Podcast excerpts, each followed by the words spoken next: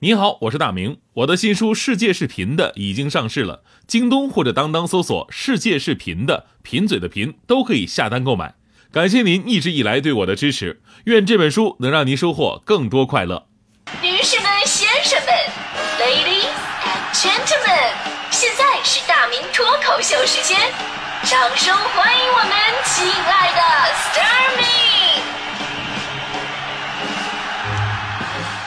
好，欢迎各位来到今天的大明脱口秀，我是大明。咱们说说话呢是一门艺术啊，干了坏事，但是你能把这话说好了，也能逢凶化吉。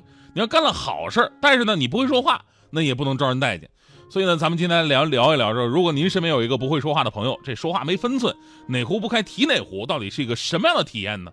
哎，这也是我们主持人啊这个行业非常注重的一点，就干我们这行，说话就得像我这样啊。你看我说话滴水不漏，从来不得罪人。就连像大迪那么小心眼的人啊，他也抓不住什么把柄，对吧？那生活当中啊，往往有这么一群人，他不会说话。本来呢，聊天是一种交流跟放松，但是他们经常能把场面弄得特别的尴尬。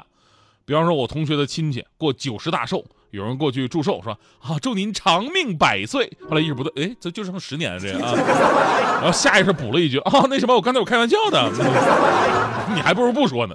还有同事之间，哎，你看我这个新买的裙子漂亮吗？那个说，哎呀，太漂亮了，我妈呀也有一条一模一样的呢。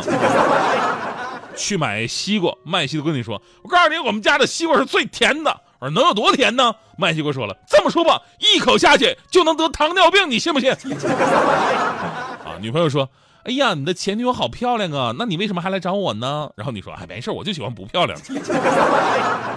你这不就是找死吗？刚才说过我朋友亲身经历的事儿，就有一天我朋友在商场的洗手间捡到了一个手机，其实这年头大家伙的素质都已经很高了哈。一般这种情况呢，都是把手机先拿到手里边，别让手机真的丢了，然后呢再通过查找这个通讯录啊，联系到他的家人。但是现在都有锁屏了，锁屏也没没事啊，就是你你会拿着手机等对方把电话打过来，然后把手机还给他，对吧？都是这么个套路。至于什么什么感谢费呀，我觉得真心没有必要。但是我朋友遇到一个特别奇葩的事儿，就那边电话确实打过来了。结果呢，上来就一顿威胁，说你，我告诉你啊，你最好把电话还给我，我这手机什么卫星定位，我已经知道你在哪儿了。巴拉巴拉说了一大堆，整得我朋友跟偷手偷手机的似的。这家伙当场把我朋友气的呀，特别想买一捆氢气球，把这手机捆上，爱飘哪飘哪去。啥给我嘚瑟？不是手机有定位吗？所以嘛，正所谓良言一句三冬暖，恶语伤人六月寒。生活当中啊，就是有这么一群不会聊天的人。有的人呢是特别木讷啊，不懂得修饰自己的措辞；还有人啊，就是那种自我感觉很幽默，然后呢总是以所谓的直率、毒舌、风凉话来获得存在感。其实这根本就不是幽默，而是情商低，不懂得察言观色，永远分不清状况，总在不合适的场景之下说一些不合时宜的话，或者呢用不合适的手段，把人伤的都要跟你翻脸了，觉得觉得自己还萌萌哒。昨天呢，还有朋友跟我分享亲身的经历。有一位女性朋友说，说大学室友，她的室友呢皮肤比她比比比较白，比较白，但是脸上有很多的雀斑。但是呢，我这朋友的皮肤属于那种小麦色的嘛。然后呢，有一天他室友照镜子，一边照一边说：“哎呀，你看我的脸上怎么这么多斑啊？可能是因为我长得白吧？你看你长得黑就看不出来。女女人何苦为难女人？还有一种非常常见的，就喜欢挑骨头。他也不是真的为了挑骨头。”他挑骨头吧，就是为了显得自己非常专业啊，找存在感。比方说，你买了一辆新车，挺高兴的一个事儿，对吧？他一定会说：“哎呀，买新车呀，不错呀。”但你这车我知道爱烧油，你知道吗？说话呀，是人最基本的修养，也是跟别人沟通的最基本的一种联系方式。话说不好，就甭说工作职场，就生活当中你都会混得没朋友。其实咱们中国呢，作为一个文化古国、文化大国，说话方面的经验总结的特别深刻。在这里呢，跟大家伙分享这个道教祖师之一，也是咱们中国非常有名的谋略家鬼谷子对于说话的一个经验总结。他说呀：“辞言五，曰病，曰怨，曰忧，曰怒，曰喜。”就是会说话的人呢，这五句话从来不放在嘴上。我给大家具体解释一下，这个“曰病”啊，就是一开口就是病殃殃的样子，说话充满负能量；“曰怨”呢，就是爱抱怨，什么都看不惯啊，自怨自艾。曰忧就是心情特别的抑郁，说出来话让人感到绝望啊，总是提那些解决不了的事儿，令人压抑。曰怒就是情绪容易冲动，愤怒的话破口而出。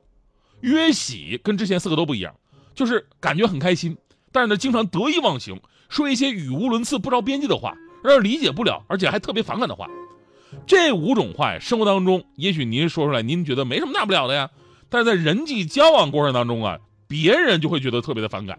所以总结一下啊，那就是谈吐有分寸，凡事讲方法，急事儿慢慢的说，小事儿呢幽默的说，没把握的事儿谨慎的说，没发生的事儿不要乱说，做不到的事儿别胡说，伤害人的事儿不能说，夫妻俩的事儿呢商量着说，孩子们的事儿呢开导着说。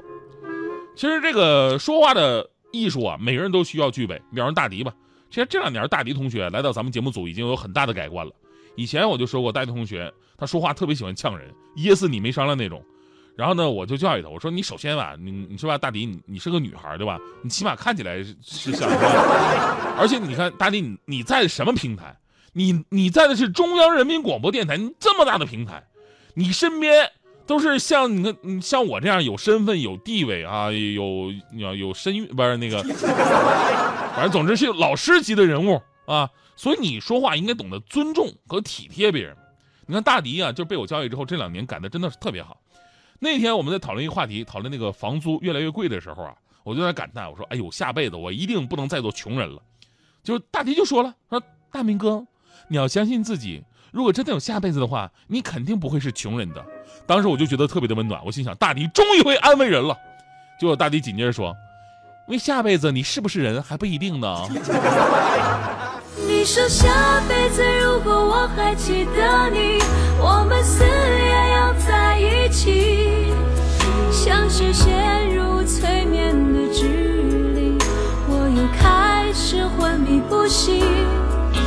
好吧，下辈子如果我还记得你，你的誓言可别忘记。不过一张明信片而已，我已随它走入下个轮回里。那一句话是你离开的玩笑话，搁在我心里灰尘堆成了塔，你就这样的拨。开了它，在信，我依旧是那个木偶，先等着你来啦。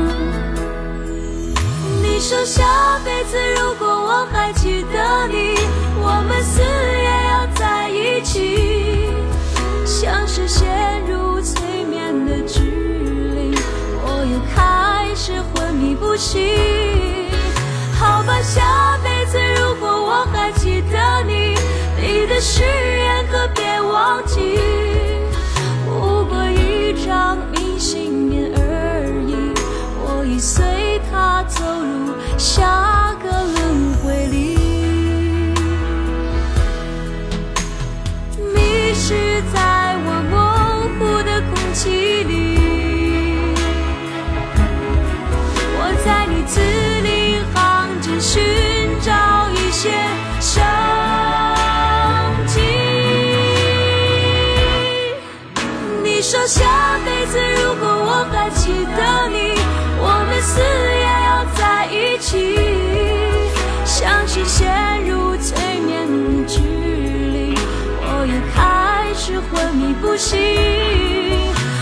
下辈子如果我还记得你，你的誓。